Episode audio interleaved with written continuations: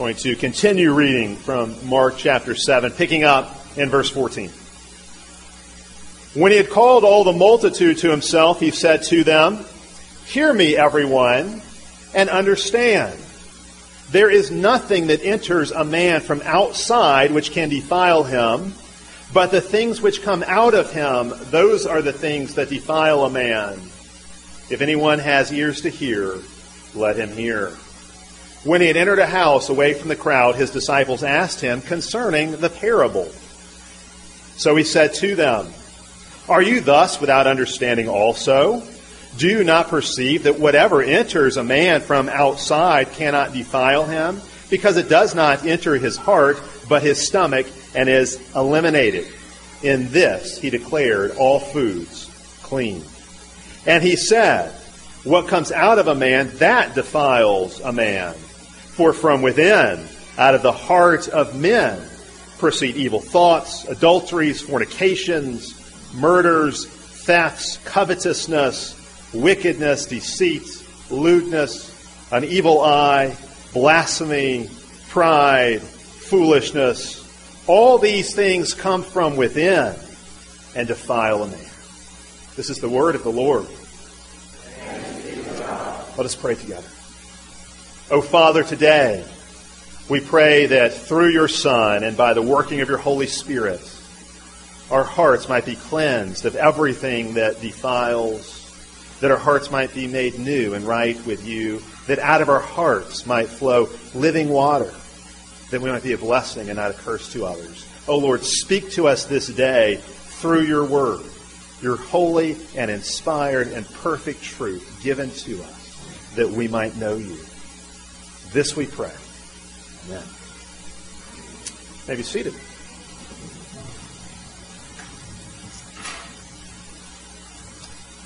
Mark Twain once said, Man is the only creature capable of blushing, and the only creature that ever needs to. Why do people blush? Why do we need to blush? People blush because we do things that bring guilt and shame, and we know it. By nature, we are wicked to the core, as Ephesians 2 says. We are dead in sins and trespasses. We are children of wrath. And while human depravity is continually on display in the news headlines every day, as well as in the course of our daily lives, people have a very stubborn tendency to greatly underestimate the magnitude and power of our sinfulness, our wickedness. And because we underestimate the power of evil, the, the, the, problem of our sinfulness, we underestimate what it takes to solve the problem of our sin. Uh, the folks in Washington, D.C. tell us if we just had better education, if we just had better technology, better health care, a better military, we could solve what ails us. That is the gospel preached by a huge number of our elected officials. The gospel of Hollywood says, look within. Believe in yourself. Follow your heart. And you can summon the strength and the courage you need to overcome whatever obstacles stand in your way, whatever ails you. That's the message of so many of our movies and our popular music. That's the gospel they preach. But the gospel Jesus preaches is radically different. According to Jesus, neither the human collective nor the human individual can solve our wickedness problem. The solution has to come from the outside. It can't come from the right or from the left. It has to come from above. It has to come from God. See, what is sin? You know, we Christians talk about sin. The world doesn't really talk about sin anymore. Doesn't not really familiar with that language so much. What is sin? Most simply put, sin is when we put ourselves in God's place. That's what Adam and his bride did in the very beginning. They put themselves in God's place. In our sin, man tries to become God. Man aspires to deity. Man puts his word in place of God's word. He says, we can do it. Or he says, I can do it. But you know, it never works. Man tries to, to be God. He tries to bring in his own salvation, and he fails. What's God's answer? Man aspires to be God. God responds by becoming man. Man, in his pride and arrogance, exalts himself to a divine position. God, in his humility, stoops to become man. And as the God man, Jesus Christ does for man what man could never do for himself. He cleanses our defilement. He forgives us and restores us. See, man can't wash himself, not in the way he needs to be washed, because it's not his body, but his heart that needs to be cleansed. What defiles a man is not what's out there in the world, but what's in here, in the heart. All these issues come into laser sharp focus here in this passage in Mark chapter 7. The Pharisees know something's wrong. Uh, they know something's wrong with the world. They know the world is not what it was made to be. It's not what God intended for it to be. It's not what God has promised for it to be. It's not what they expected it to be. They know something's wrong with the world, but they don't see the true depth of the problem, and so they propose the wrong solution. They misdiagnose the illness, and so they prescribe an ineffective remedy that is really no remedy, no cure at all. Jesus comes here to expose their foolishness and to set them straight. And if we follow this story closely, we can see how our culture repeats the mistake of the Pharisees. And so we too need to listen to the words of Jesus just as they did. Let's look at this passage. Verse 1 The Pharisees come down from Jerusalem to check in on Jesus. Uh, now, we know the Pharisees as the bad boys of the New Testament. They're the guys, after all, who rejected Jesus, and because of them, Jesus ends up on a cross. But to jump ahead to all of that, to pretend as if you know all of that right at this moment, is to cheat this story. Don't jump that far ahead just yet. Consider this story as it unfolds in its historical context. At this point in history, the Pharisees are the respected and highly regarded religious leaders of Israel. Israel is the covenant people. They've been called by God within Israel. The Pharisees are the elite. They're the guardians of the law, the Torah. They're the guardians of Orthodox theology. They're the guardians of the traditions of the elders. They were the authorities. They were the teachers who answered people's biggest questions about God and about life. Uh, they didn't hold office in Israel like the priests did, but in a way that made them even more influential and more powerful. Their position was not handed to them by birth into a particular tribe. Rather, it was attained through their great learning, through their skillful teaching, and through their reputation as zealous practitioners of the laws and traditions of Israel. If Israel was the best of humanity, the Pharisees were the best specimens of humanity Israel had to offer, the pinnacle of devoted religiosity. They were the cream of the crop. If the Pharisees couldn't get it right, who could? Now, why did the Pharisees come down from Jerusalem to check out Jesus? This is not the first time they have uh, launched something of an investigation into Jesus. Uh, and you get the sense right off the bat they've come on a fault finding mission. They've come to look for something to criticize about the ministry of Jesus and his disciples. No doubt, word of Jesus' miracles and word of his teaching had reached Jerusalem. So they've come down to investigate and sure enough, they find something to criticize. Verse 2, we find Jesus and his disciples do not wash their hands the way the other Jews do before they eat. In fact, this is the question the Pharisees asked to Jesus in verse 5. They posed the question, Why don't you and your disciples wash? This is the dispute, this aspect of Jewish identity. Now, this is a little bit of a complicated issue because it requires us to dig a little bit into the details of the Old Testament law, uh, which I know we're, we're not always that familiar with. Particularly, we have to look at the book of Leviticus, which was the holy code that God gave to his people through Moses and especially gave to the priests. In the book of Leviticus, you find there are laws of cleanness and uncleanness. And those laws were designed to function in a symbolic way. They were given to the nation of Israel to teach the Israelites. Uh, if, if you know, we're not familiar with those laws uh, in, in, a certain way, we can't understand all that's going on in this story. Um, Mark actually provides a little bit of background for us in verses 3 and 4. Mark tells us that the Pharisees, and indeed all the Jews, would wash their hands in a special way before eating. Now, why would they do this? Uh, this was not a, this this hand washing. You know, all of us, you know, our moms teach us to wash our hands growing up, so we just associate hand washing with cleanness in, a hygienic sense. But that's not what's going on here. This is not about health. It's not about hygiene. This is about holiness. And in fact, in verse 4, the washings are actually called baptisms in the Greek. That's the language that's used. These are baptisms. These are sacramental washings. These washings served a sacramental purpose for the Jews. They were ceremonial washings. So hand washing is great, you know, do what your mom told you when it came to when it comes to washing hands, but understand that's not the issue here. This is not about health or hygiene. This is about holiness. Now another detail here. Mark says these washings were done so that they might hold to the tradition of the elders.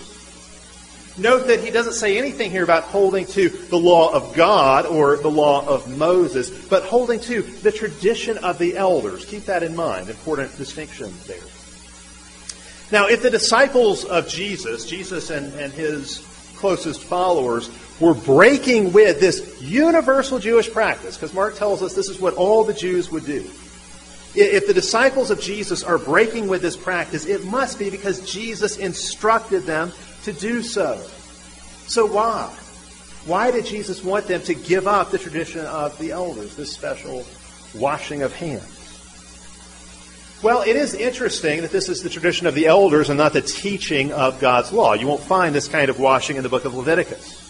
In the book of Leviticus, the priests in Israel did have to wash in a special way before eating in the temple.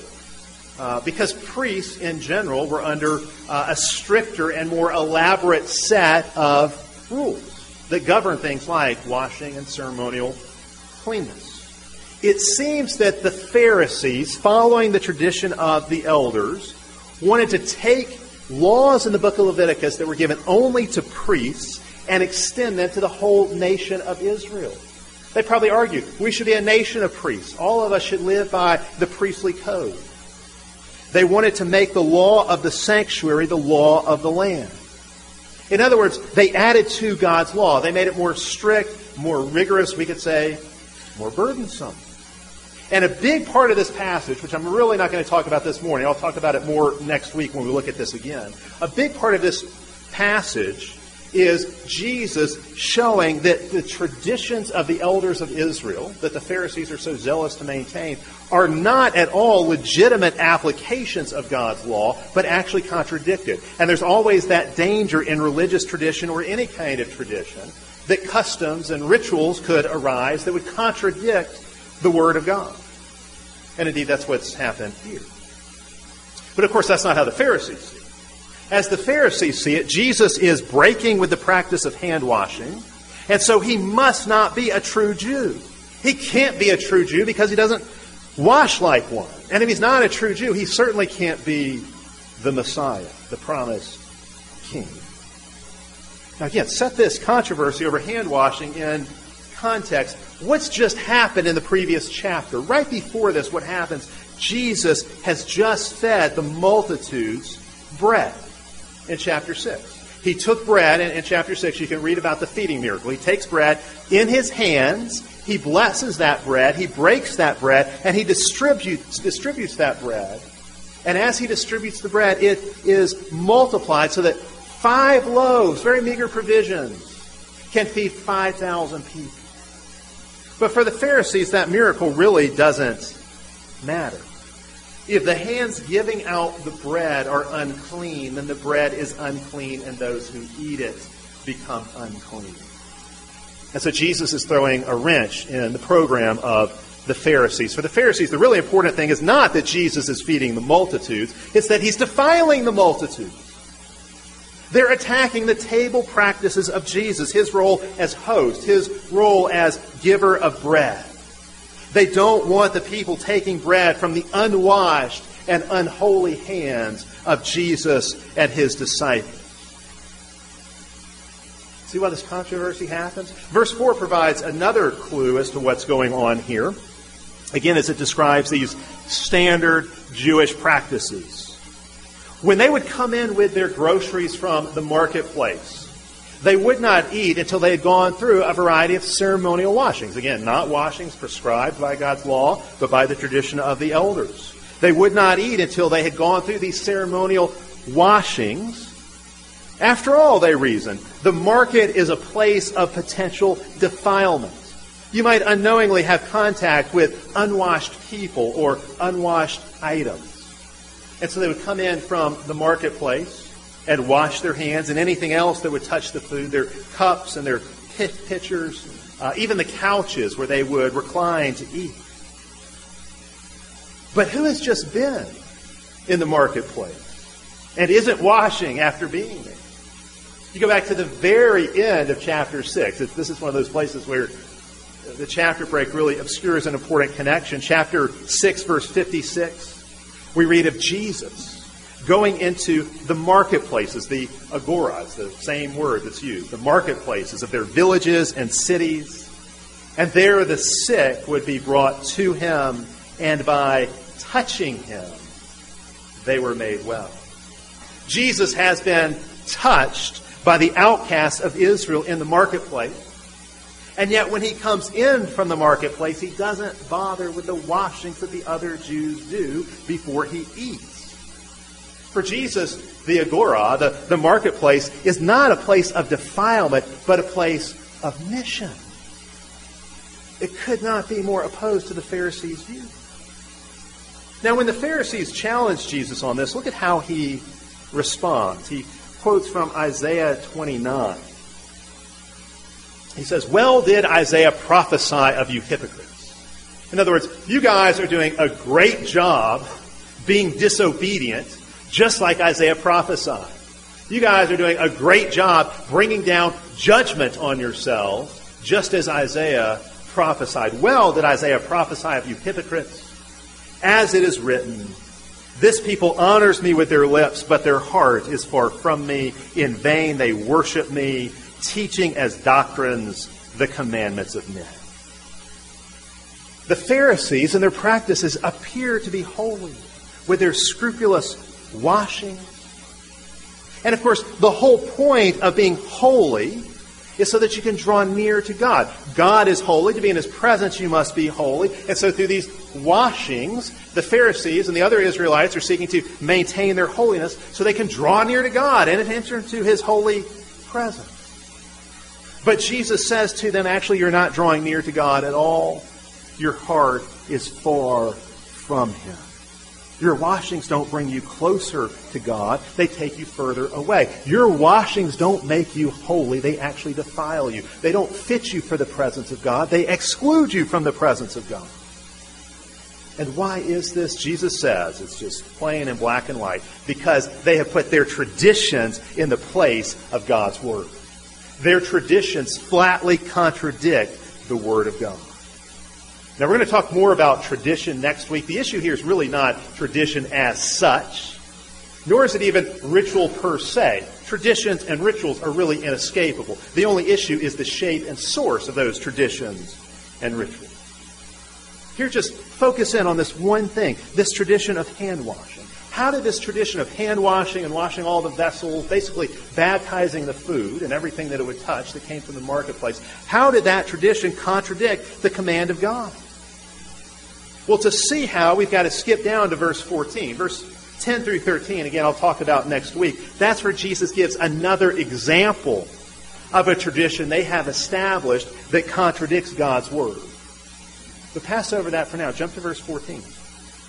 Jesus says, There is nothing that enters a man from outside which can defile him, but those things which come out of him defile him.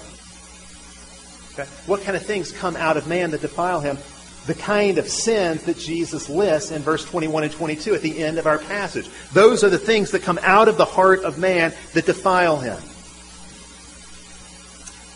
Now, uh, this is called a parable, and uh, in, in verse 14, and the disciples come and ask him about it. The fact that this saying is called a parable, when Jesus says it's not what enters a man from the outside that defiles him, but what comes from out of his heart, the reason, the fact that that's called a parable clues us into something. It tells us that this is a, a saying that there's much more to it than just what you would see on the surface. It means this is actually a hard saying, a wisdom saying that requires contemplation and meditation if we're to understand it. I think the reason the Pharisees come and ask Jesus for a private explanation is because at this point they're very confused. And this is why they're confused. Ironically, it sounds to them like it is Jesus rather than the Pharisees who is setting aside the law of God. It sounds to them like it's Jesus rather than the Pharisees who is setting aside the commandment of God. After all, in the book of Leviticus, uncleanness most certainly is passed on by what you touch or by what you eat. And the prescribed way of dealing with that uncleanness does include a ceremonial washing. So, according to the book of Leviticus, if a Jew, so one who lives under the law, if, if an Israelite eats an unclean animal, he becomes unclean. There are certain animals that are designated as unclean. And if you eat something that's unclean according to the law, you become unclean. Likewise, according to the book of Leviticus, if you touch something or someone that is unclean, so for example, a dead body, then you become unclean. Again, there are all these ways to become unclean in the law. And so it seems like, like Leviticus does say what touches a man or what goes into a man makes him unclean. And yet Jesus says it's the Pharisees who are setting aside the law of God. How do we make sense of this? How do we square Jesus with Leviticus? And in fact, we've got that added comment where uh, Mark tells us, throws in parenthetically, that in making this comment, Jesus declared all foods unclean. So he actually does do away with the commandment of God, the, the, the dietary laws of the Old Testament. So how do we square Jesus with Leviticus? Why don't we say Jesus is the one setting aside the commandment of God? Well, the first thing to understand is this. When Leviticus talks about uncleanness or defilement, and when Jesus talks about uncleanness, they're really talking about two different things. In the book of Leviticus, uncleanness is symbolic and ceremonial. Jesus is really referring to moral and spiritual uncleanness. Those may not be the best terms to, to, to put on it, but that's what we'll use. The uncleanness laws of Leviticus, like laws about unclean foods, weren't meant to last forever. Again, that's why you've got that explanation in verse 14 where Jesus declares all foods clean. The uncleanness laws of Leviticus are not going to be a part of the new age that Jesus is ushering in. And Jesus has been making this clear all along. You might remember back in chapter 1 of Mark's Gospel, he touches a leper. He touches a leper. And instead of Jesus becoming leprous and unclean, the leper is cleansed. It's obvious that these uncleanness laws don't apply to Jesus and his ministry in the same way they do to other Israelites. Uh, we saw it in Mark chapter 5. Jesus touched a woman who was unclean because she had a flow of blood. And indeed, in that same chapter, he touched a girl who was unclean because she was dead. He reaches out and touches her corpse. But instead of uncleanness flowing to Jesus, his cleanness, his holiness, his life flows out to them. The woman with the flow of blood is healed. The dead girl is raised up. You see, stories like that really just intensify the question for us. Why were the Israelites living under the law susceptible to being defiled by what they touched and ate? And why is Jesus not susceptible to such defilement? The difference lies within. The difference lies in the heart. Jesus is not subject to defilement from within, from without, because he is not defiled within. Jesus is not subject to defilement from without because he is not defiled within. He is light, and in him is no darkness at all. He has life and truth in himself. He is the Holy One of Israel. He is holy inside and out, and so no uncleanness can stick to him. Uncleanness can never grab onto him, it can never stick to him because he's holy. He's holy inside and out. Not so with the Israelites. They are, after all, children of Adam. They are defiled within because the desires of their hearts are full of evil. And because of these inner defilements, they can be defiled outwardly as well under the law. They are full of death on the inside, and so death sticks to them. They're unclean inside, and so death sticks to their outside as well. It's like their hearts are death magnets, and when they encounter any kind of death or uncleanness in the world, it latches onto them. That's how the Levitical law worked. Now, the Pharisees thought they could protect themselves from this uncleanness, from this death and defilement, if they just kept on doing their washings. If they did these extra washings, they could, they could protect themselves from death and defilement. But all their washings were a grand exercise in missing the point. Because the real defilement, the real problem is not ceremonial or symbolic. The real defilement is not from what you eat or what you touch. It comes from within, from a depraved and idolatrous heart. They wash the outside, but their inside remains vile and. In fact, Jesus in Matthew 23 says this to the Pharisees. He says, You hypocrites, you cleanse the outside of the cup and dish, but inside you are full of greed and self love. He says to the Pharisees, You are like whitewashed tombs. You appear beautiful outwardly, but inside you are full of dead men's bones and uncleanness. Outwardly, Jesus says, you appear righteous, you appear righteous to men, but inside you are full of hypocrisy and lawlessness. Now, the reason I think Jesus is not setting aside the law of Leviticus, but actually fulfilling that law, is because the Levitical laws themselves actually taught that real defilement comes from within.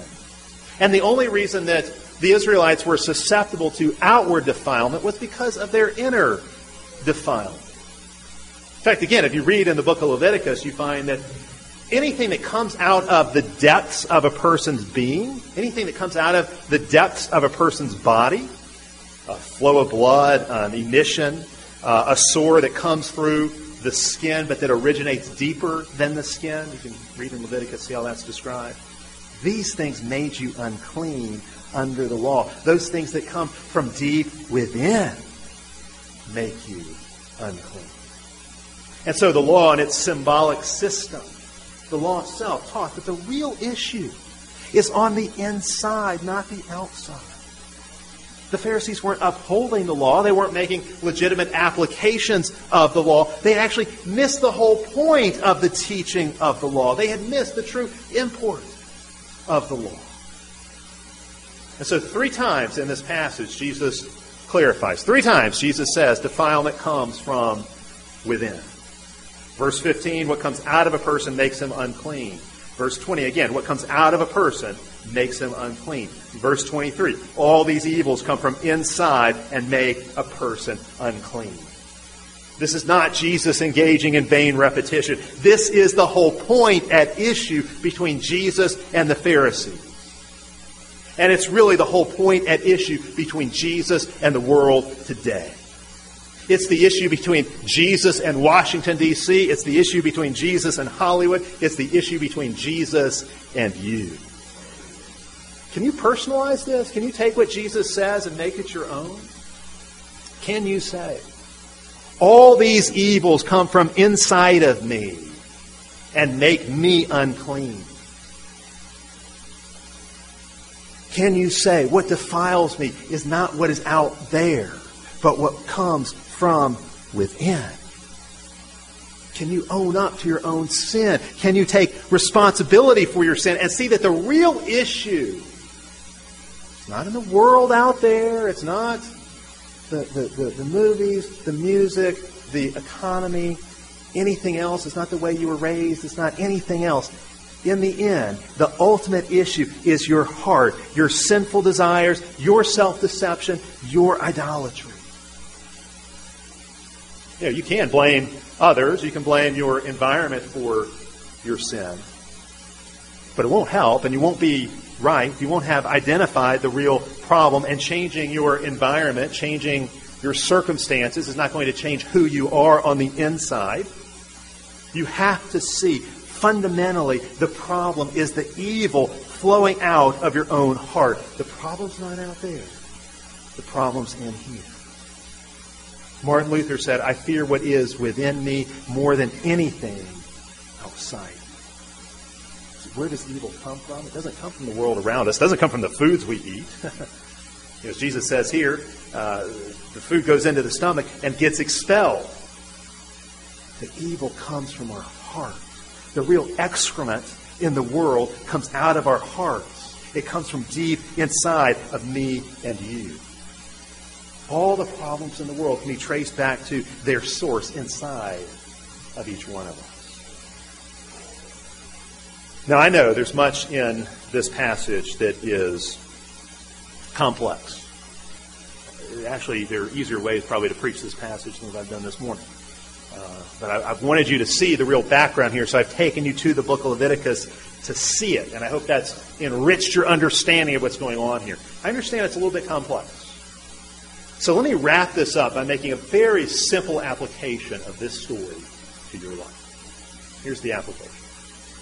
Don't be a Pharisee. You got it? Don't be a Pharisee.